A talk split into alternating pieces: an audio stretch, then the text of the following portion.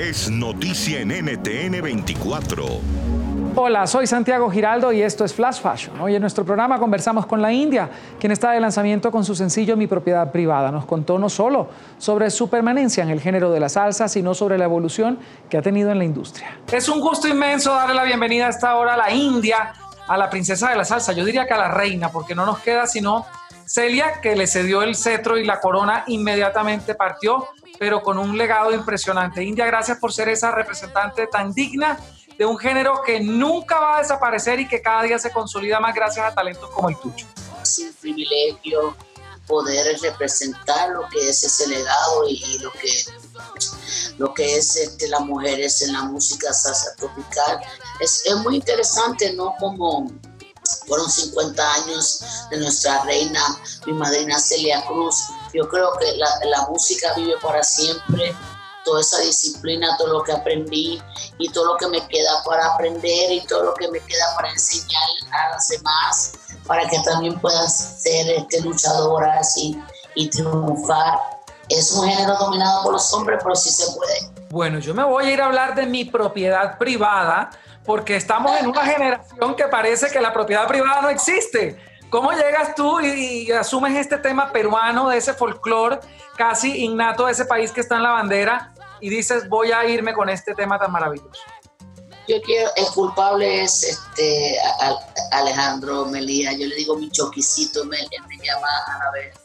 Y él, él me dice, él es mi promotor, yo siempre voy a, hacer los festivales de, la salsa con Tropic Music, que se forma un bebé sabroso y él, con esto del coronavirus, él, él, canceló, no lo canceló, lo movió para el 2021 y, y sabemos que él, él, siempre ha sido el disquero que me descubrió porque trabajaba con el RMM en los tiempos de los 90, mira eso entonces ahora se ha convertido en un gran, gran, gran promotor, un hombre que tiene una visión y me dijo, quiero que cantes esta canción, niña.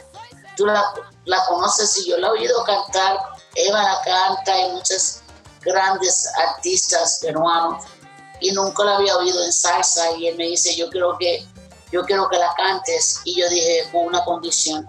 Me dice, ¿cuál es esa condición? Anabel.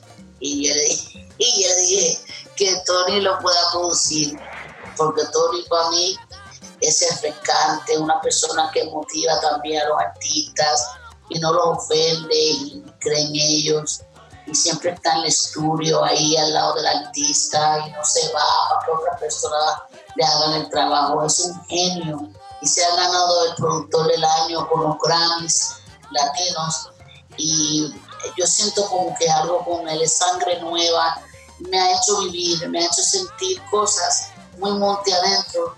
Lo respeto, respeto a su familia porque Tony viene de una familia musical, tú sabes. Entonces, eh, eh, para mí es un honor poder trabajar con un chico tan joven, pero es como si tuviera como eh, vivido siglos en su vida. O sea, yo digo un viejo antes del tiempo. ¿Por qué crees que son tan pocas las mujeres que logran consolidarse en el género de la salsa? Hay muchas mujeres, hay este, muchos grupos de, mujeres también, y yo creo que poco a poco, pues, este, todo lo que tú das es lo que recibes. O sea, es muy importante hoy en día que lo que está pasando eh, con nuestro género no sea vaciado nada más a lo que es cuántos seguidores tiene, es el éxito, es la trayectoria musical y luego después viene lo que es lo, este, los, este, los seguidores y cosas así, porque hoy en día mucha gente lo, este, está bien metido en lo digital, ¿no? solo piensa que, eh, pues, eh, cuántos, eh, cuántos seguidores tiene, eso te hace ser la más estrella, pero hay personas que no son artistas, que tienen muchos seguidores y no son artistas.